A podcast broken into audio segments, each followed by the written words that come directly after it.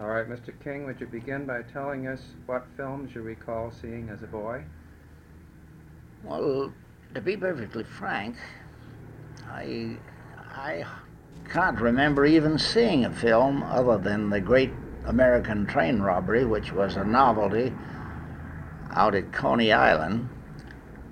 My first experience around pictures came about rather accidentally. I was in New York and uh, re- waiting for rehearsals to start with the show.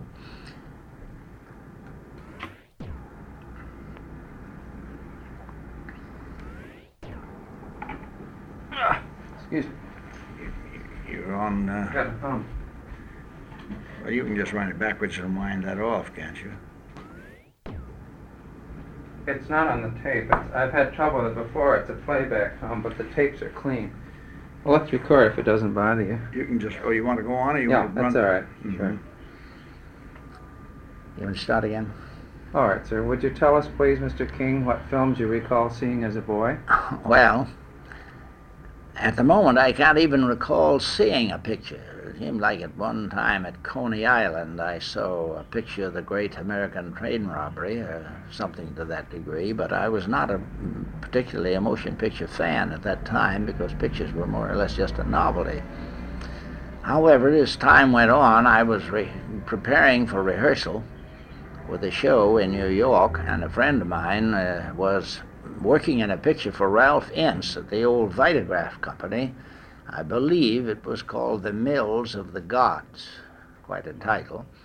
And he asked me if I would like to go out and see how they make motion pictures, as it was a great coming industry. So uh, I went with him, and it was to be, uh, it was uh, the late Warner Richmond was the player. A friend of mine came from the same state with me. And I went out, and uh, Ralph Ince talked to me and wanted me to sit in a banker's scene. So they uh, made me up for a Frenchman with a black mustache and a goatee beard. And uh, I sat around and uh, watched everyone work and nodded my head a couple of times. And at the end of the day, they gave me five dollars. Well, I thought that was very uh, easy and interesting, so I went back the next day and repeated this for about three days, and I had enough money to pay my room rent and not to worry about for that week. Then my rehearsal started, and I went on the road with the show, and I don't recall seeing a picture for the next year. Then, when did you finally get started uh, in the industry itself, sir?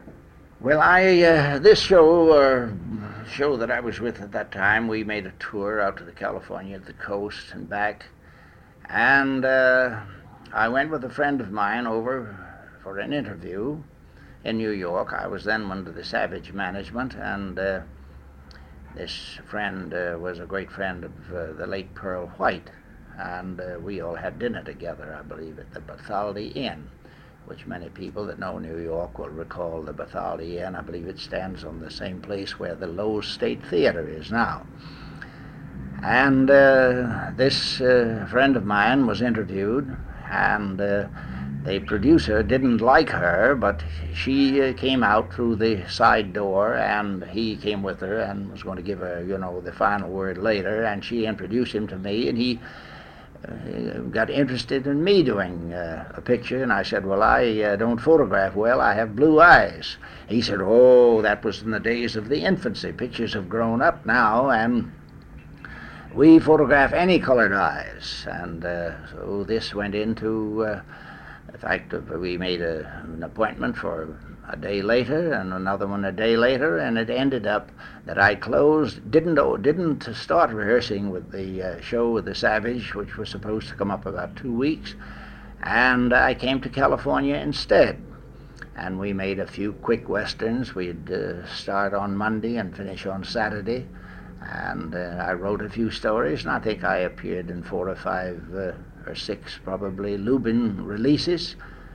And we were on a projected trip, proposed trip, I mean, to go around the world. We were going to be six months in Los Angeles, and I believe four or five or six months in Honolulu, and then we were going on as far as Australia, and then back around through South Africa and uh, into Europe, and we were going to uh, make a series of pictures in each place that we stopped, and we expected to be gone for two years. Well, when we uh, came to Los Angeles, we'd only been here a short time, when the uh, war rumors started uh, rumbling in Europe, and uh, that uh, put a stop to the uh, to the round the world trip, and he made permanent headquarters here. Then uh, I left that company because I had a better offer to go elsewhere. In the meantime, I'd started writing and directing and directing a few sequences now and then. And he wanted to make a director of me, which I didn't want to direct. And I went uh, from that to another company, the uh, Balboa Pathé. And uh, about my second picture, I sat down and wrote a great masterpiece. And uh, they said, if this is such a good story, then you should direct it. So uh, I directed it. And uh, then they wanted me to direct again. And I said, no, I don't like to direct. And then Lillian Lorraine came out from New York. She was the very famous Follies Beauty. And I had Lew Cody and Lillian Lorraine and w- Walter Lamp and uh, quite a cast. And they wanted me to direct the picture, so I uh, directed that. And uh, then I did a series called Who Pays, which I wrote the first one, which was a story that happened when I was in school. And it was based, I mean, upon an idea of a happening that happened while I was in school. Then, uh, let me see, I don't want to get my stories uh, twisted here, but anyway, I, uh, I directed the first one of this series. In other words, I made the picture, and from the picture, they decided to make it into the series Who Pays. Then, uh, then uh, a man, Mr. Harvey, directed the series, and I only appeared in it as an actor, Harry Harvey. And uh, then I, uh, they insisted upon me directing. And I believe at that time I was getting $175 a week as an actor. And they said if I would continue to direct, they would give me an additional $25 a week. So uh, I said, no, if I'm going to direct, I'm going to direct. And at that time, I was directing, producing, writing, and acting. So all this in one. And uh, then I left and went to the American Film Company and stayed there. And of course, the war came on. I directed Gail Kane, and uh, which at that time was one of the big stars that we had in motion pictures, and Douglas MacLean. I made several pictures there. Then I had a short time out during the war, and uh, then I came back and directed uh, William Russell, which many people will remember, the very as they call the beloved William Russell, an athletic actor. Did a lot of very good pictures, and we were very successful together. Then I went with the late Thomas Ince and did 23 and a half hours leave which was one of the big, uh, I suppose it was, it was considered the biggest hit that we'd had for Yes. a long time. In fact, I have been very fortunate. The uh, first picture that I directed was called Little Mary Sunshine, way back with the Balboa people, and it was the hit picture of the year. And uh, I had had another one with the American. Uh, uh, with Gail Kane. I've forgotten now the title of it. That was another big hit. So I had been very fortunate in that short period of time. And from 23 and a half hours leave, I went over with Robertson Cole and directed Pauline Frederick and uh, made several pictures with her. Then I went to New York in 1921 and helped organize a concern called Inspiration Pictures. And uh, the first picture I did there was Tol'able David. I think the record is rather clear from that time on. I went to Europe and made The White Sister and Romola. Came back to New York and uh, where I had a home and left and came to California in 1926. And I have been in California practically ever since, except when I have been to different parts of the country. I've made pictures in Italy and in South Africa, in South America and Mexico. In fact, I have made three pictures just recently in Mexico. I wonder if you'd tell us a little about production conditions at the very beginning, Mr. King, and how they changed up into the 20s there. Well, at the beginning, back in uh, 1415, why the main ingredient for uh, making a motion picture was the film made by Eastman, and uh, the camera. If you had if you had film and a camera, why uh, the balance was easy. The story was secondary. And uh, the actors were more or less important to a degree because out of this came a lot of personalities that went on for years and years. And production, uh, it became important, oh, I would say, just about the end of the war, of the World War One. Griffith, uh, he uh, went to a great degree of getting a tremendous amount of detail, and I mean, in things like Way Down East and uh, Orphans of the Storm. He went to uh, uh, well, he went all out, you know, for for big productions, and I presume from Griffith, others learned that the production was important. I know when I uh, the, few pictures that I made prior to 19 and 20 I uh, spent a great deal of time and patience in set, settings and going on location. Many times I thought it was unnecessary, but it proved to be quite necessary. As when I, uh, when I, the time came to do Tol'able David, we were naturally working on a short budget because we were having to put up the money, and uh, at least our bankers were putting up the money, but we were responsible for it. And uh, I went to Virginia, and there was a great debate about it. But uh, I did more in Virginia. I went to the original location where Joe Hergesheimer had written the story. I even used the house that he lived in uh, for the while he was writing the story. I used it as the main location uh, that we used in the story. I mean, the home of the Kinemons, which was the name that was played that uh, Barthelmess was the son of the Kinemon family. And uh, from then on, I mean, I've always been rather a stickler for detail, and uh, in other words, the real thing to me always looks so much better than an imitation. I've tried to sort of live up to that. When did you first start to do your cutting, Mr. King, and on what principle did you proceed in assembling a picture? Well, now you bring up something that is almost uh, responsible for my uh, getting really involved in the directing end. I was doing a picture with uh, a friend of mine was directing it. That was when I was an actor, and we had a fight scene. And I had had a fight in practically every picture that I had ever been been in. And uh, I said, please let us do this fight a bit differently than we have been. Let's not make this just a slugging match. And I remembered when I was a boy, about nine years old, in a small town in Virginia, where I saw two colored men at a railroad station in a fight. And I, this was a very important moment in my life. I mean, I, uh, this was one of the first tragedies I think that I had ever seen. And I remembered every detail of it. And I said, if we could only catch the effect of this on the screen, and uh, he said, Well, you write it down. So I went out and I wrote this, this screenplay for that series, of, for that part of the story. And I wrote it in detail, in very big close ups and close ups of the hand and close up of the eye and a close up of the head. I mean, all the way through. And I brought it back to him. He says, How in the world could you ever photograph this?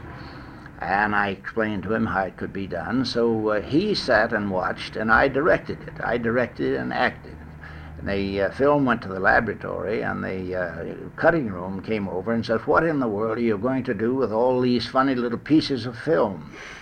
And I said, Well, if we get them together right, I think it'll be effective. And they said, Well, no one on earth can put these together. So I went over to the cutting room and I said, Take this piece here, and you cut it right there, and you put it to this one there and uh, I had a lot of cuts that were only about oh sometimes eight frames long, six seven inches, and like that. And they immediately told me there was a ruling that no scene in a motion picture should be less than three feet. And I said, well, let's break the rule. In fact, I don't think it was well written anyway. So uh, I had many scenes that were six and eight frames, many scenes that were a foot, less than a foot, foot and a half, and I put the sequence together. And we took it in the projection room and ran it. And the cutter that I was working with, putting it together, got a much bigger thrill out of it than I did. I said, let us take it back. There are a couple of little changes I want to make. And the uh, cutter said, uh, if we ever touch this, we'll ruin it. I said, we take it back. I said, we can always put it together again. We took it out, and I made a few little cuts in, to the degree of taking out two frames, three frames, and things of that thing to make it every to make all of the blows hit. Then uh, I had had the director come over and look at it, and the management they saw it, and uh, immediately they thought it was the greatest thing that had ever been done in the world and says this has revolutionized the motion picture industry.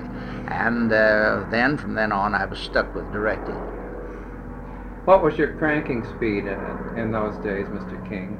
At what oh, speed? uh, what is I forgot now. 20. 16 was it? Six, I guess 16. I presume. 16. was- I think that was the thing.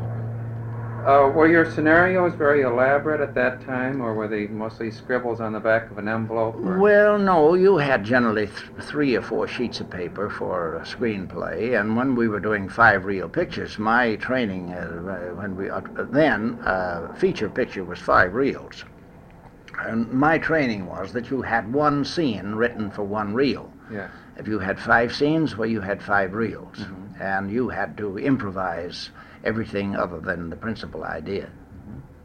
When did you first start to pay particular attention to the lighting?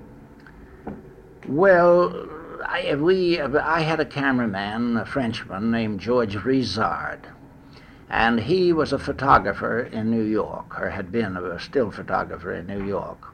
And he uh, made uh, some photographs of Fritzi Scheff, and she was so enthused about it that he uh, became quite a character around New York, and he came out with the Pathé Company.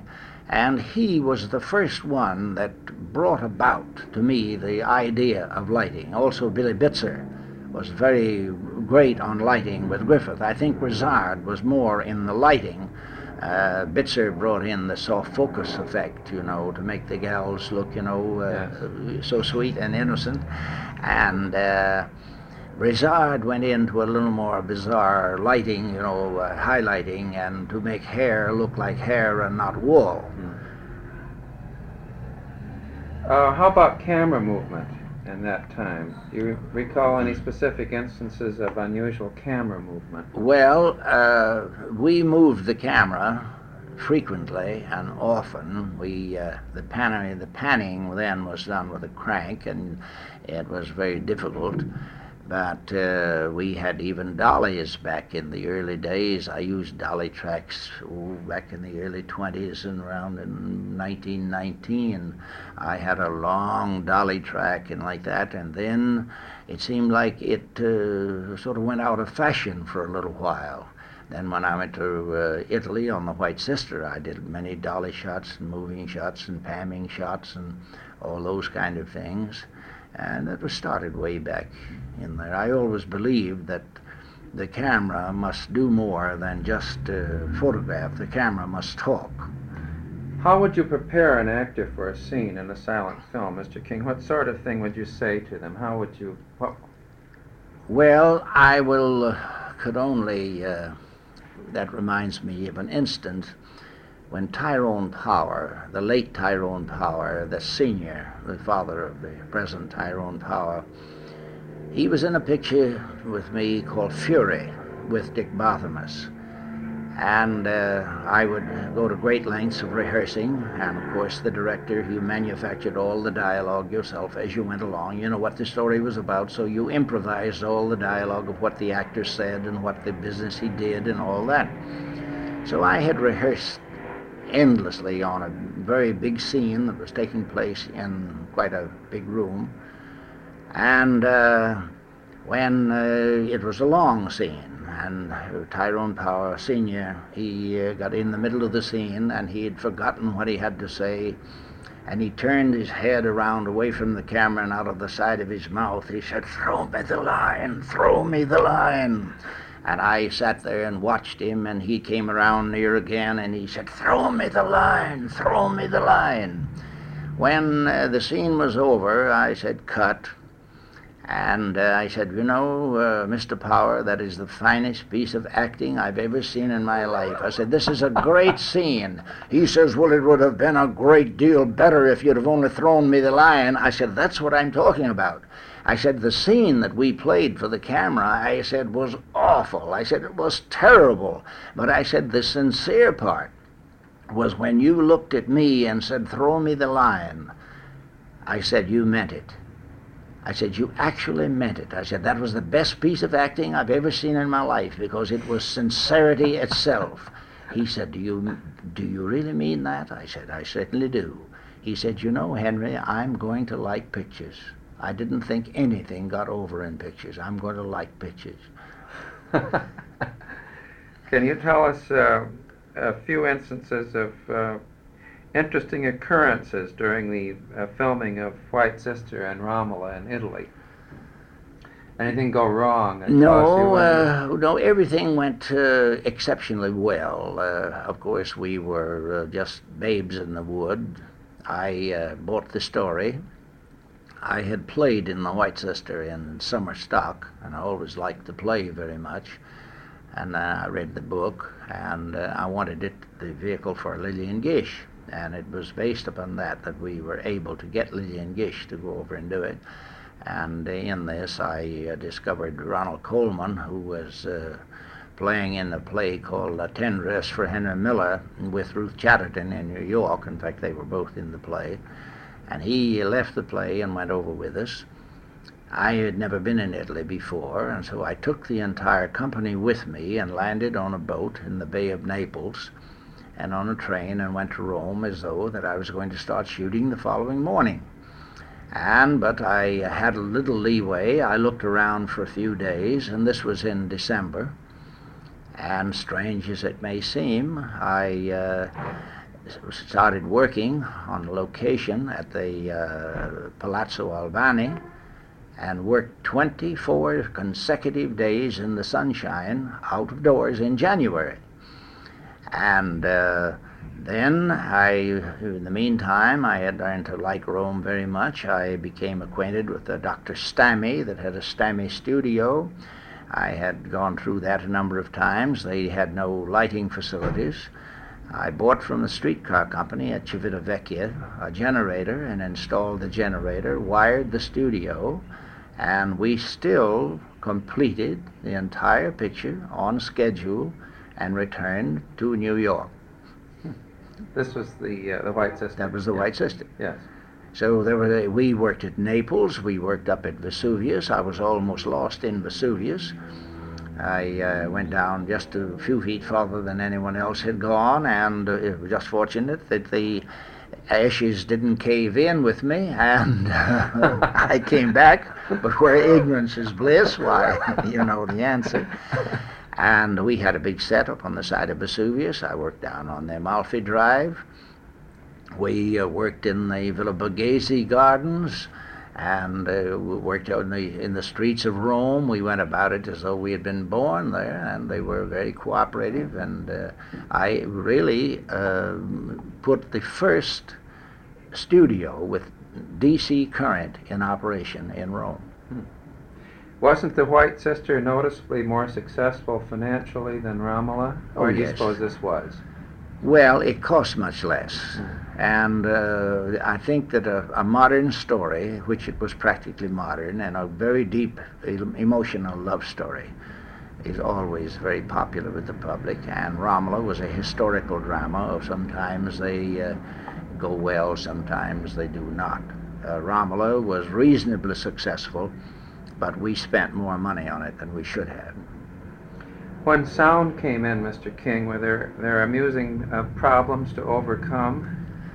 Well, the I think the uh, probably we'll say the most difficult problems to overcome were the people. Everyone thought that sound was a great mystery, and there was no mystery to sound. Uh, everyone wanted it to sound like something that it was not you would uh, go into a room and a sound engineer would come in and he would look around the room and he'd pack his hands like that and to find if there were any echoes. Well, we worked for about two years killing all the echoes before we found out that that's what we should have. For resonance. Yes. That's yeah. right.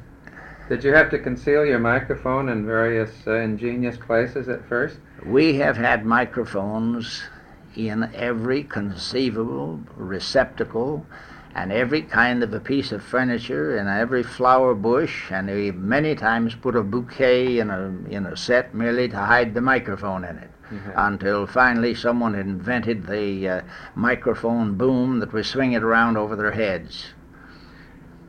Which would you which silent films, Mr. King, would you list as your best, as your finest works? Well, I would say Tol'able David and The White Sister. Yes. And of the sound period, which ones would you name? Well, there was a picture very dear to my heart that I made many years ago called State Fair with the late Will Rogers. That and the Song of Bernadette yes. were two of the pictures that I was, you know, just I just loved every minute of the pictures and all the time that I was working on them.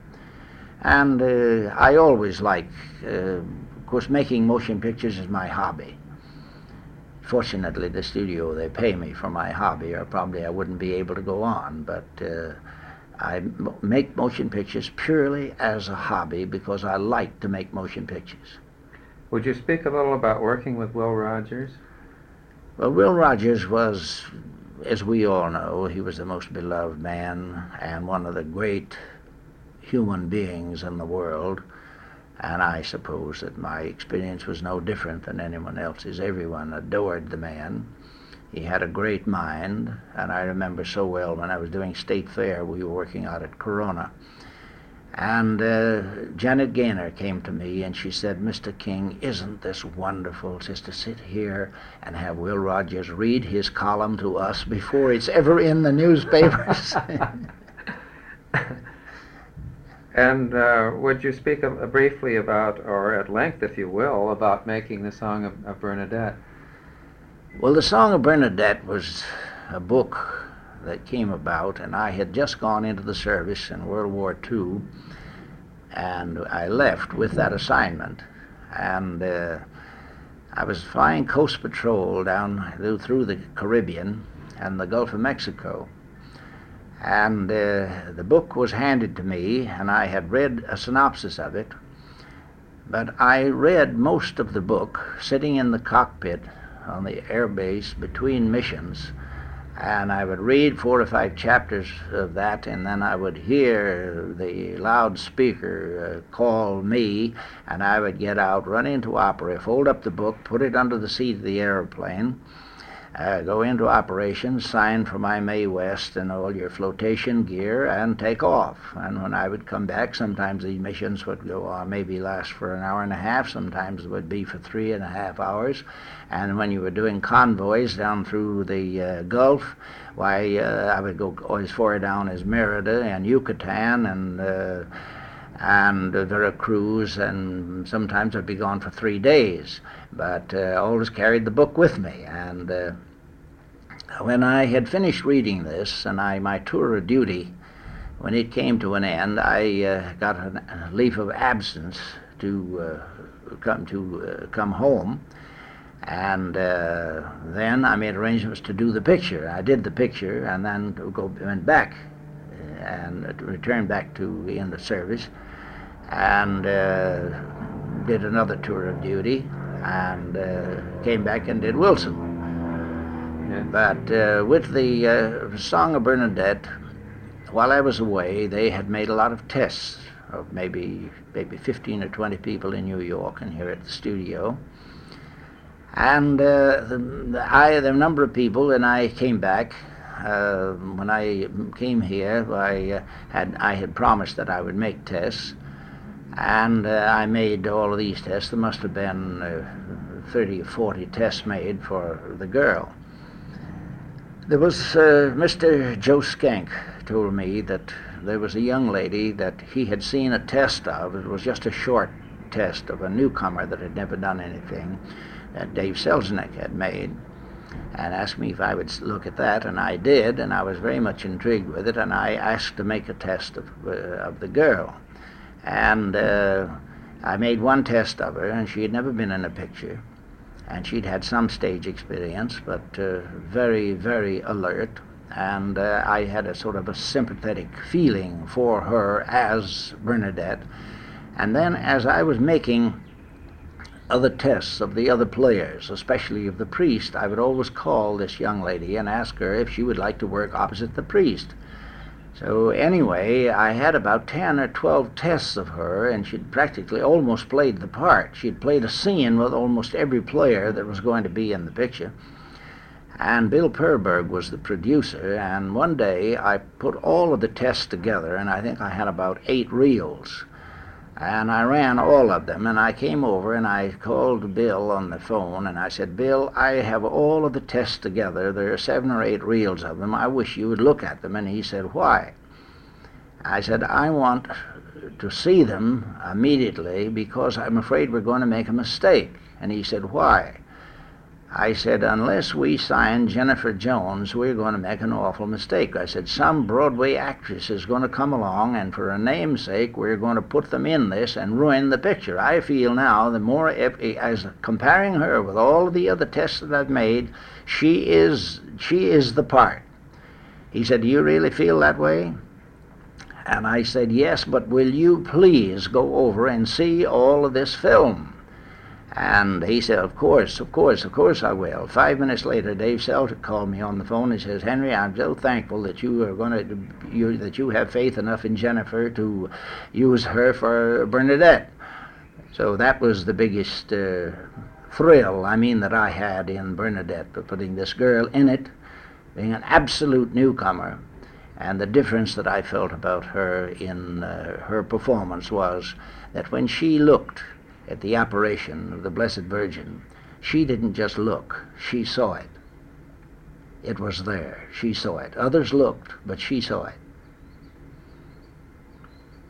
In checking through your credits, Mr. King, I noticed that in picture after picture, recently, you've worked with Leon Shamroy. Would you speak a little about the man and his work? Well, the only thing you can say about Shamroy is the best. Uh, Shamroy has done, I think, 13. I think the present picture that we're completing is the 13th picture that we've done together. Uh, he started with me back in uh, with Alice Faye in little old New York, and he has been all over the world with me practically. We were almost a year in Italy, and uh, he is he is just a great artist and a very great man and uh, not only is he, uh, I'm rather devoted to the man as a personal friend, which I think all came about by uh, we being able to work so well together.